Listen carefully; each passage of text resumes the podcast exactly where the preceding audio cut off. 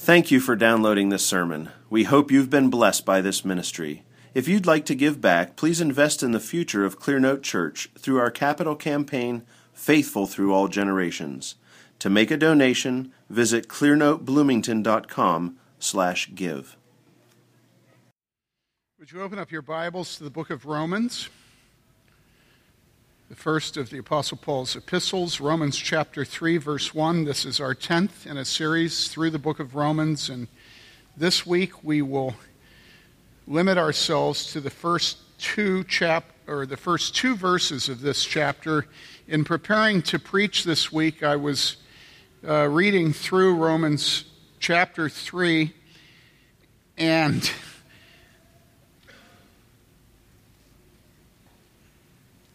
it was just very, very, it's always hard when you listen to this, it's very hard to figure out what the Apostle Paul was saying. So I was greatly encouraged when I began to study in the commentaries for today and to see somebody say that you can make a case that the next few verses of chapter 3 are the most difficult parts of Romans to understand.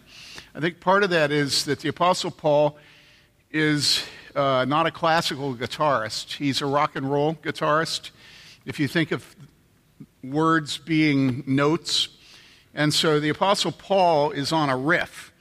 And some of the notes sound better than others, and sometimes you're wondering when he's quoting from another guitarist and stuff. And so, what a lot of the commentators try to do is they try to say, is, is he actually in a debate with somebody and he's recorded what was said in the debate? And, that's, and is his debater saying this, or is he that's what you run into all through the next few verses of Romans. You're trying to figure out is this the Apostle Paul saying what he agrees with, or is he quoting somebody disagreeing with him? So it's going to get complicated. Um, but this week, we've just peeled off two verses because I wanted to just focus on these two verses, all right? So this is the Word of God, and it's eternally true. Romans chapter 3, verses 1 and 2. Then what advantage has the Jew? Or what is the benefit of circumcision? Great in every respect. First of all, that they were entrusted with the oracles of God. This is the word of the Lord. Now you'll notice that this section begins with the word then. It's an if then construction. And so we want to look back at what the if was. Because then what? And so what caused that then to be said? Well, the Apostle Paul has just gotten done saying that circumcision does not assure me of salvation.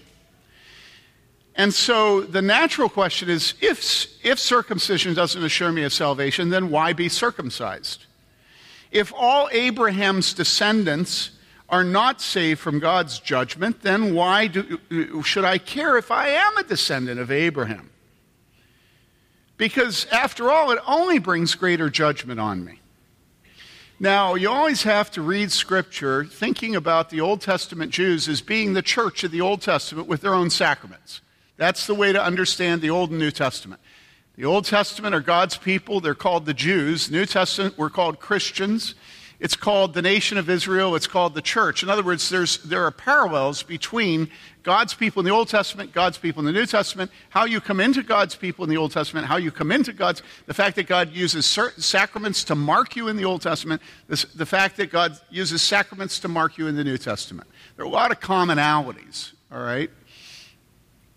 And so I want you to think this morning, and all through Romans, as he speaks to the Jews about circumcision, I always want you to think about the church and baptism. Because the church in the New Testament is a covenant of God. And in the New Testament, God is pleased to work with the children of believers just as he is the old. He, he works in a different way, all right? But God still works with the children. And so today in this church, we have what we refer to as covenant children. Children of believers, children whose fathers love God. And so they're in worship this morning. These are church children. When you take a man in your church and he feels called to pastoral ministry and he goes into ministry, it's been the habit in, in reform circles to refer to that man as a son of the church. And it's not saying that the church gave birth to him physically, But it is saying that the church has reproduced herself in this man, and he is now the man who is going to be the shepherd when his shepherd dies. And so the church is just like any other household. We have to be concerned about the future. We have to raise up fathers and mothers for the church because the ones of us that are older are going to die soon. And so, you, many of you here this morning, uh, are covenant children. You yourself are a second or third or fourth or fifth or sixth or seventh generation, right? And some of you hold in your arms the infants who are the next generation. And you yourselves, even though you're, you're young enough to be my children, you yourself have children now. And so, in this situation, when they're saying, well, then what good does it do to be circumcised? And what good is it to be a Jew? You need to think, what good is it to be baptized? And what good is it to be a member of a church? If every church member who has been baptized, whether as an infant or as a convert, is not saved, why bother with baptism and why bother with church membership? If what God cares about is baptism of the heart and not of the flesh, why bother with baptism at all? Why bother with church at all? Who cares about being a Jew and who cares about being a member of Christ's church if these are just outward formalities? That separated from faith yield nothing eternally. Now, when I put it that way, all of a sudden we all have some skin in the game, don't we? Because all of us would rather not be members of a church and under its authority. And so when I start talking about, well, what's the point then of having to submit to elders if, if it's actually a hard issue? And so we set up a, a false opposition, a false battle, a false antithesis between the physical ways God has chosen to work with us and the spiritual ways. And we say, well, if all that matters is spiritual, then forget the stupid physical. you know, just forget it. And let me tell you, there are many days I wish we would. Right? Does that make sense to you? That uh, being a pastor is not always joy. You know, there, there, there's a lot of times that you wish that you could just be like a pastor to the nations. you know, like, uh, like Paul Johnson's intellectuals, that you could have love for all mankind and not have to love any particular person. But listen, who was it that ordained circumcision to be the rite of initiation into the church of the Old Testament? It was God. And who is it has ordained that baptism will be the rite of initiation into the church today? It's God. And both of them are physical. And the Lord's Supper is very physical. God does not have a battle between the physical sign and the spiritual reality. Do you understand this? Don't you go hiding your rebellion by acting as if you're just above this stuff. No, no, no. You're to be a member under the authority of the elders, and you're to have baptism, and you're to have the Lord's Supper, and none of them are worth anything without faith. And furthermore, now, those of you who are younger, I want you to listen to this, Zion. Furthermore, if you are a child of Christian parents, you better remember that without the spiritual faith, it's not just that these signs, the Lord's table and baptism, don't mean anything. Actually, do you remember what he said? He said, You will be judged by the uncircumcised. In other words, you will be judged by the children who have no Christian parents, but have faith. Anybody here who has grown up in a Christian home and turns their back on God comes under greater judgment than any pagan. And I remember being in high school and, and, and soon after high school, just, you know, wishing that I did not have the weight of being a covenant child. I did not want to have a conscience. It seemed like my friends were all able to sin in a way I wasn't able to sin. And it really bugged the snot out of me. You know, why couldn't I sin easily like they did and not wear the weight of the world? Why couldn't I just do, you know? And it seemed like if I did it was like, oh no! And it seemed like to them it was like, you know, eating strawberry shortcake. And that's because God has ordained it that from the moment you are conceived, you wear the weight of the living God. You don't have the option of being a heathen. You're not a pagan. You are marked by the covenant because you were given birth to and you were conceived by covenant parents. And if you're adopted, the same thing is true.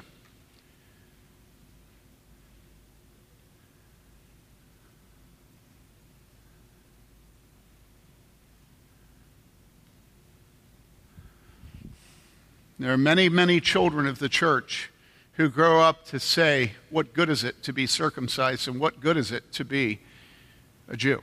What good is it to be a Christian? It seems like all it's done is given me grief.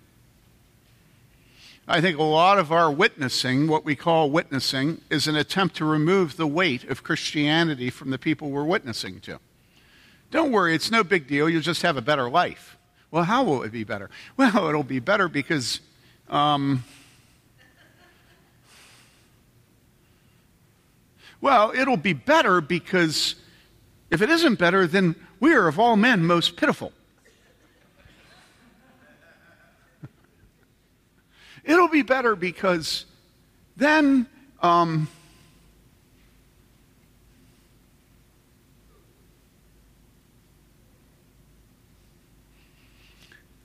hey, you want to go to Starbucks? hey, let's let's let's have a beer. Well, how's it going to be better? Well, do you really want to know? Yeah, I'm asking. Well, it'd be better because then you'll know all your sin. But don't worry, I won't tell it to you, and I have a church where you can come and not hear about it. But there's a sneaky way the Holy Spirit works, and He'll work without human voice and he'll convict you of sin, and that'll be better for you. Seriously? That'll be better for me? You know, that stupid document your church adopted on sexuality and you know, you think you're better because you adopted. Well, no, no, it's not. No, we don't think we're better than anybody. No, we're not better. No. We're not really better, better, better, better. We're just better. I mean, not, no, no, no. We're not better. But God's better.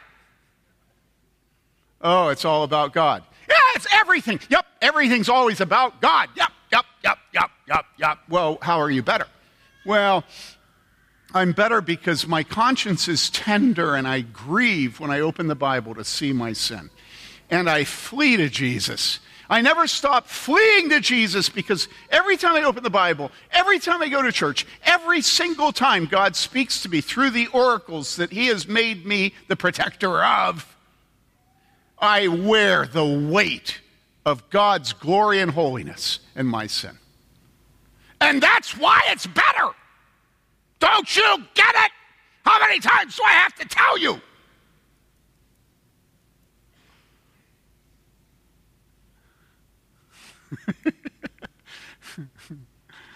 Uh,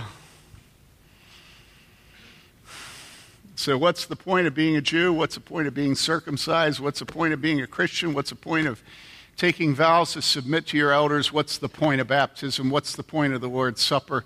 When all it does is it puts the weight of God's holiness on us and our own sinfulness. What's the point? You see this? And so the Apostle Paul, he hears your objections, he hears how you're thinking. You know, I can be done with this covenant child thing. I can be done with being a child of the church, you know? It's really kind of obnoxious. He hears you, and he says, Okay, you, you're wondering this, okay? You're all with me. Okay, here's the answer. Now, what is the answer? Well, the Apostle Paul says, What is the benefit? Great in every respect. Now, the word great is not the word okay or the word normal or the word helpful. The word great is actually the word great. And he amplifies it by saying, in every respect. There must be a lot of ways it's great, and it's great in every way. Now, that's not the way many of you who are the children of mothers who point your sin out to you feel about being a member of a covenant family, of a Christian family. It really is undignified for your father to ask you to forgive him and you just wish he'd shut up. Right? What you want is a dignified father. And when your father cries because of his sin and we ask you to forgive him, it really is obnoxious. Any of you been there? I've been there. Okay? It really is obnoxious when your mother is talking to you about sin and crying, isn't it? About your sin.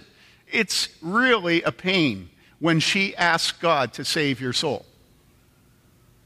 Mothers and fathers who are tremble before the holiness of God and plead for the souls of their children are embarrassing. And yet, the Bible says that being a covenant child is great in every respect. Now, listen. Those of you who are young and who are children of members of this church need to understand that there is no pact of truce in this church. We are not interested in covering up your, your, your heart and not seeing if you hate God.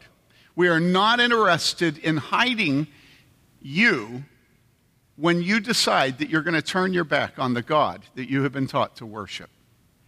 There are many churches that will do this with you. There are many churches that will give you baptism, and the Lord's Supper, completely without respect to the condition of your heart and whether you, you yourself confess faith in Jesus. We will not do that. We will not do this in junior high school, even though your mother demands that the elders allow you to come to the Lord's table. We will say no to some of you. We will especially not do this when you get into high school and college and you begin dating an unbeliever. We will not do it.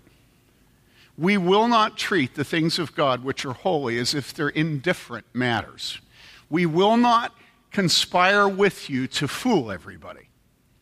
We will try to put up on a billboard on Route 37 on I 69 the condition of your soul so that everybody knows that you're in play and we will heighten the tension as high as we possibly can. And it's not because we're vindictive or mean or jealous or anything, but it's that we will not settle for your body and your kisses. We want your soul. We are God's people, and we will never, ever settle for your family relationships that are blood over your family relationships that are by the waters of baptism. We won't do it. Don't ever forget this. We are not interested in de escalating the battle for you. okay? And it's not because we're mean, it's because we love you. And so, listen, if you say that it's been a pain to be raised by Christian parents because they're hypocrites, we won't comfort you in that complaint. We won't pity you. We won't treat you as a victim. We'll tell you that there's never been a child who hasn't been raised by a hypocrite. And then we will ask you, Whom do you serve? Did you ever notice that about Jesus? Every single time that Jesus deals with somebody, he goes for the heart. He's never satisfied for the, for the uh, proximity, physical proximity, blood. He's never satisfied with any of that stuff.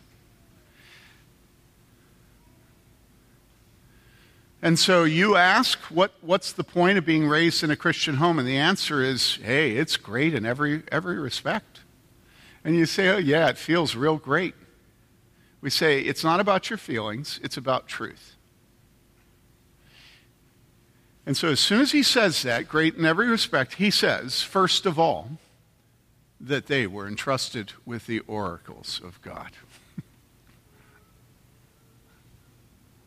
So, the principal benefit that there is to being raised a member of God's household, Old or New Testament, is that you have been entrusted with the words of God.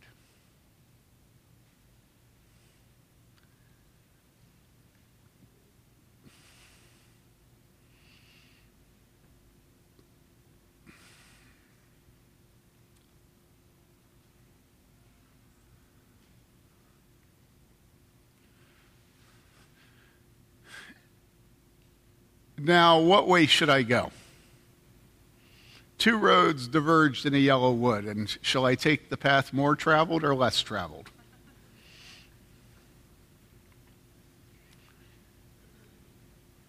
Let's start with the word first, because the beginning is a very good place to start. Notice the word first. The word first would lead you to believe that what comes soon after is the word second. And then after second, depending on how complicated it is, you'll get the word third. But if you're unaware of the content of this section of Romans and you're like me and you go looking for a second here, you can just keep reading and reading and you won't come up with one. All right? Now, why does the Apostle Paul say first, but he doesn't say second? I always tease Lisa because Lisa, I mean, she'll tell you this isn't true, but it is true, okay? It is true. Lisa prefers Stephen Baker's preaching, okay? Why does Lisa prefer Stephen Baker's preaching? Well, it's the same way many, it's the same reason many of us prefer Alex McNeely because there are two kinds of preachers and teachers. there's one kind who is orderly, and there's one kind who is a pig pen. and when you look and listen to the guy that's orderly, you feel at the end of the sermon like you've actually gotten someplace. I don't think anybody has ever left one of my sermons where at the end they go, "Oh, well, I got someplace." yeah. Okay, but here's my plea. The Apostle Paul is, in this respect, I think I'm like him. Because the Apostle Paul says first, and then he never satisfies you. Because what he does is he just goes off on this riff and it obliterates his progress. It just goes wacko, right? So here's so if you read the commentaries, they all talk about what first means. Calvin says first here doesn't mean First, it means primary. But of course, Calvin is organized. And so he can't understand the Apostle Paul. You know? But I'm disorganized. I mean, my car's organized. But that's the concession I make to the rest of my life, or the way I try to bring order to the rest of my life okay? And here's the Apostle Paul saying first, and everybody argues over whether there's a second and where it is, and everybody throws their hands up and it says, no, the word first here doesn't mean first. It means principal, primary, most, all right? But here's the deal the deal is that there actually is a second, and there actually is a third. But you have to go to chapter 9 he picks the theme up in chapter 9. So this is like this is like In-A-Gadda-Da-Vida, you know? It's just like on and on and on and on and on and on and on and on, you know, the long version of Light My Fire, you know, it's just on and on and on. And then finally you go back to where you were. In verse in chapter 9 verse 3 he says, this is the apostle Paul writing. He says, "For I could wish that I myself were accursed separated from Christ for the sake of my brethren, my kinsmen, according to the flesh. So there you have the theme of the Jews. And then he says, who are Israelites, Jews, right? And then he says, to whom belongs the adoption as sons, and the glory, and the covenants, and the giving of the law, and the temple service, and the promises, whose are the fathers, and from whom is the Christ according to the flesh, who is over all, God bless forever. Amen. And so here we have, second, to whom belongs the adoption of sons, Third, the glory belongs to them. Fourth, the covenants belong to them. Fifth, the giving of the law belongs to them. Sixth, the temple service belongs to them. Seventh, the promises belong to them. Eighth, it was their fathers God called out and made his covenant with. Ninth, it was their fathers Jesus Christ descended from in the flesh. And tenth, this same Christ is overall God blessed forever. Amen. So there really is, if you listen and get used to the Apostle Paul, there really is very clear, but he goes on tangents that last forever. Some of his paragraphs are, you know, 20 lines long. Or, I mean, his sentences, not paragraphs. Sentences. So here we have him saying first. And if it's first, it is the most important thing. First of all, that they, he's referring to the Jews, those who are circumcised, were entrusted with the oracles of God.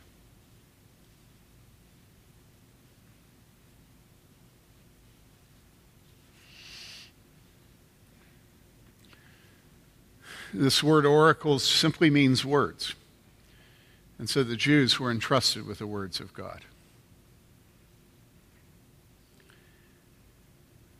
What are the words of God? Well, if I ask you that and you don't think about it, immediately you'll say, well, clearly the prophets, because that was how you judged whether or not they were true prophets, was whether they spoke the words of God. And the way you knew whether or not they were the words of God, whether God had spoken them to them, is whether or not they came true. And if they spoke words that didn't come true, they were to be killed. That, that, was, the, that was the penalty in the Old Testament. So clearly, the words of God's servant, the prophets, they're the words of God. Then you look at Moses coming down the mountain, and he has two tablets where God has written in stone. Alex just got done teaching on them. Clearly, those are the words of God because God wrote them. Are the words of God less God's word because man writes them? Not one iota. Jesus said, not a single what? Comma, apostrophe, possessive, not, a, not one tiniest mark that is written will pass away. And it's very clear that he's referring to what is written. We do not believe that it is the concepts behind the words that are inspired. That is false. Because, I mean, there are a whole bunch of reasons. Start with Jesus saying, jot and tittle. These are written marks. But start with, uh, go on to the fact that you should be so suspicious of your own motivations, right? It's like, hey, okay, here's a preacher, right? I'm a preacher now, and I say, hey, hey, listen, we have a, a holy book. And you say, yes, every religion has a holy book. And I say, the good thing about our holy book is that everywhere you read, you can make a decision whether this was the man that was writing that was speaking or God that was speaking. Now, that's a holy book I like. You know? That's Jefferson's Bible. You know? You just cut it out, cut it out, cut it out, cut it out. Or even better, I mean, that's a little bit brash. That's a little bit too in your face to actually, I mean, Thomas Jefferson cutting things out. We don't need to do that. What we'll do is, okay, listen, everybody, we have a holy book. And the good thing about this holy book is it's not actually the words that are inspired, it's the concepts behind the words. And so you get to choose what the words mm, mm, mean. Really mean. And man, you can drive a Mack truck through that one. And that's a lot of what goes on when the Apostle Paul warns against wrangling over words. You look at people, this woman, Carolyn Custis James, this woman is out, completely out of control, completely rebellious, and she's just going all over the country telling women and men that the word Ezer, when it refers to uh, uh, uh, God creating a helpmate for Eve, that the word Ezer means warrior. And she goes to all the reformed seminaries and General Assemblies, and oh, everybody just loves her because she has decided that really a woman shouldn't be a helpmate to her husband, but she should be a warrior standing next to him. Pew, pew. And it's like, was she watching every single movie and television show that there is today? You know? And we all watch them and we go, oh, please. Another five foot two woman that weighs 75 pounds whooping a six foot four man that weighs 350 pounds. Do I have to watch this again? You know? And there's Carolyn Custis James. It's like, it means warrior. No, words have meaning. Words have meaning. Okay? And you don't have the right of deciding what the Holy Spirit was trying to say when he chose the word Ezer, nor when he chose the word oracles of God. These are not written things of men, these are written things of God. That's what the text says. And so we don't play games with the text of Scripture. We don't do it. We submit to it. Okay? You can have your wife point out all she wants that what you meant by what you just said is different than what you said. You know, you can have arguments in marriage about the meaning of words and whether you meant this, that, and the other thing. But when it comes to Scripture, our job is to hear the words that God has written. They are God's words the oracles of God. Now, having said that, would you notice the word that's used here, which is what? It says they were what? They were entrusted. This is speaking about you. You have been entrusted with the words of God. You have been entrusted with them. Now, why would God have to entrust his words to anybody? Well, because you have Carolyn Custis James. She's attacking the word Ezer. She is attacking the revelation of God concerning the nature of woman. Do you understand this? And it is your job to defend the Word of God, the oracles of God, the words of God, the written things of God. It is your job to protect them and to make them new every generation. It's your job to take the words of God and apply them to your life and to the life of your loved ones in such a way that they can't escape their rebellion. That you give them the words of God in such a way that all of a sudden it becomes very clear to them where they're a rebel and where they're in sin and where they are opposed to God. That's your job. It is the job of the church to confess the faith at the gap in the wall where the enemy is trying to destroy the rule of God. That's your job. You have been entrusted with the words of God, the very words of God. So that means you have to get good at being able to tell the difference between good and evil you have to get good at discernment. Have you noticed that people have started referring to certain things on the internet as discernment blogs? And it's pejorative because everybody hates discernment. Why? Well, because then you have to be entrusted with the words of God. And when you're entrusted with something, you have an obligation to protect it, to be a good steward of it, right? If you hide it in the hole, what? Throw them out. Throw them out into outer darkness if you hide it in the hole. No, you're supposed to help the living Word of God. It's active, that's sharp. You are supposed to sharpen it. It's already pretty sharp, right, if you read your Bible. But you are supposed to sharpen it precisely at the point where it has to cut against the grain of our culture. I am so tired of, of church men who think that it's to be a faithful pastor to dull the Word of God at the point where the culture is being cut by it. You know, well, let's see.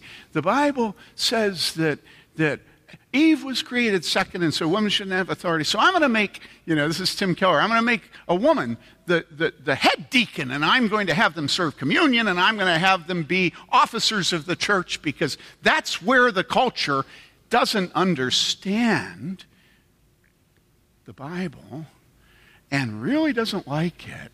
And if I just make a few little, you know, like, uh, uh,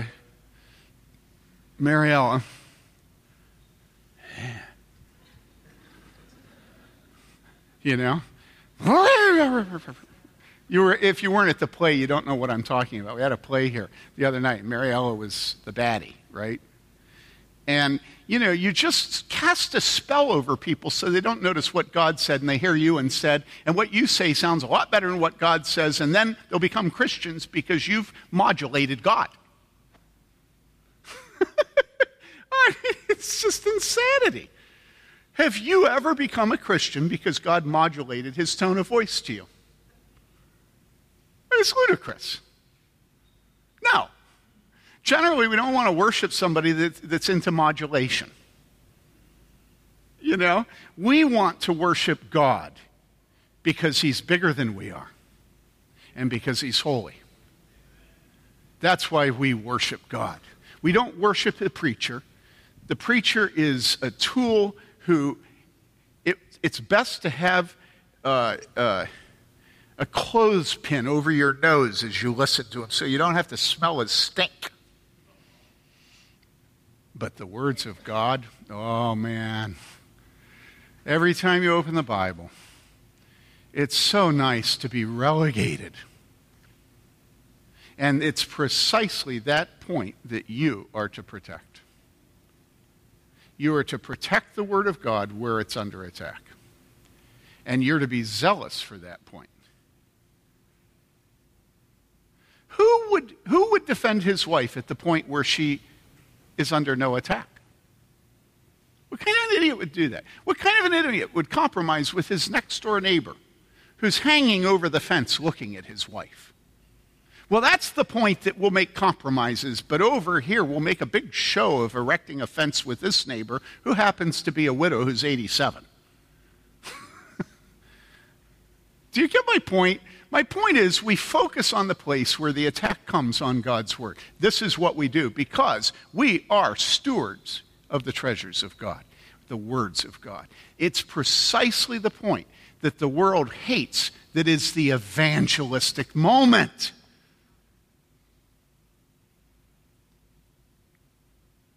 Don't be ashamed of the Bible. These are the oracles of God. God's word doesn't fail him. I know it's scary because we want to think the only thing that matters is relationships. But relationships built on compromise and modulation are pathetic relationships. You know? When you get to the point that you stop fighting your wife, your marriage is over. Because you've both decided that it's not worth investing yourself anymore. And how on earth do you build a marriage without fighting? Come on. But I'm so tired. you think you're tired? How about Frank and Ann?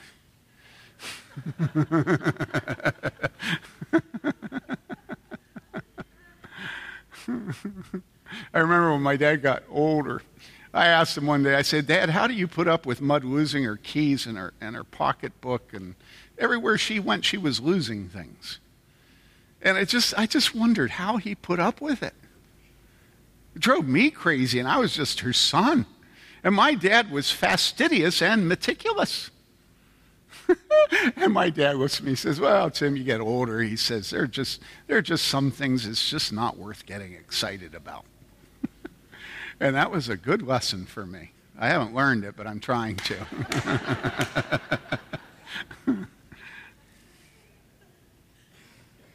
First of all, they were entrusted with the oracles of God. One more thing, and I'll end.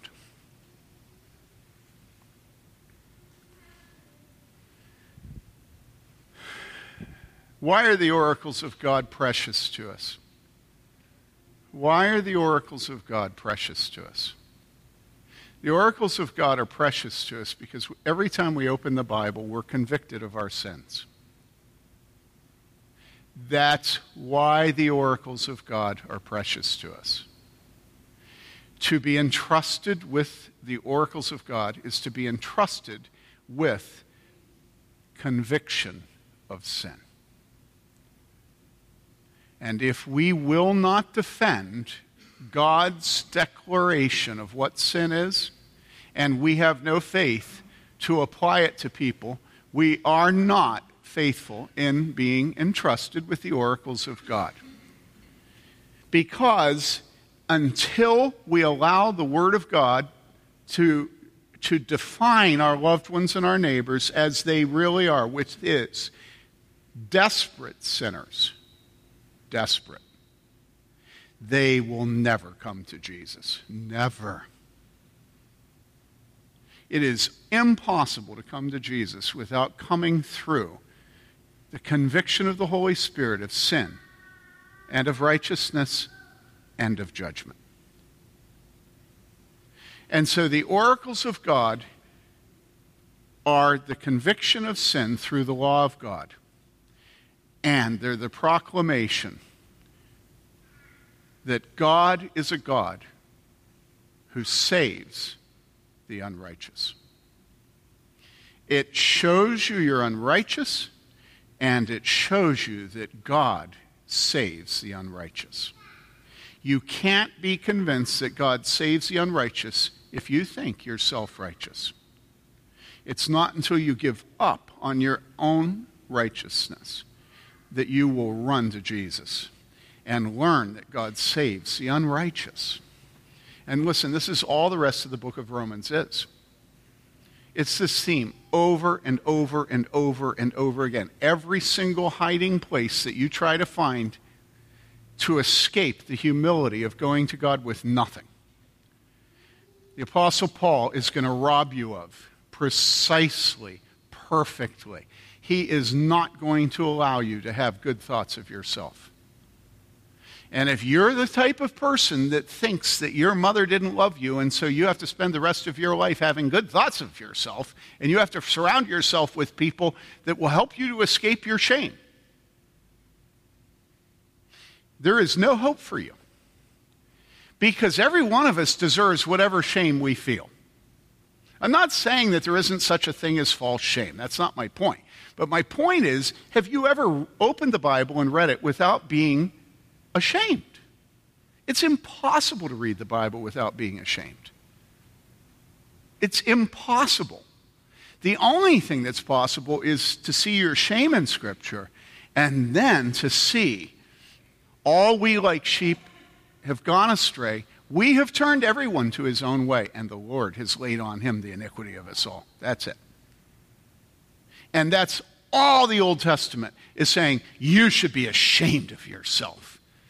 But all we like sheep have gone astray. Each of us has turned to his own way, and the Lord hath laid on him the iniquity of us all. The Lord saves the ungodly. Okay? You have been entrusted with these two themes. You can't have the word salvation without each of us is turned to his own way, without our righteousness is as filthy rags.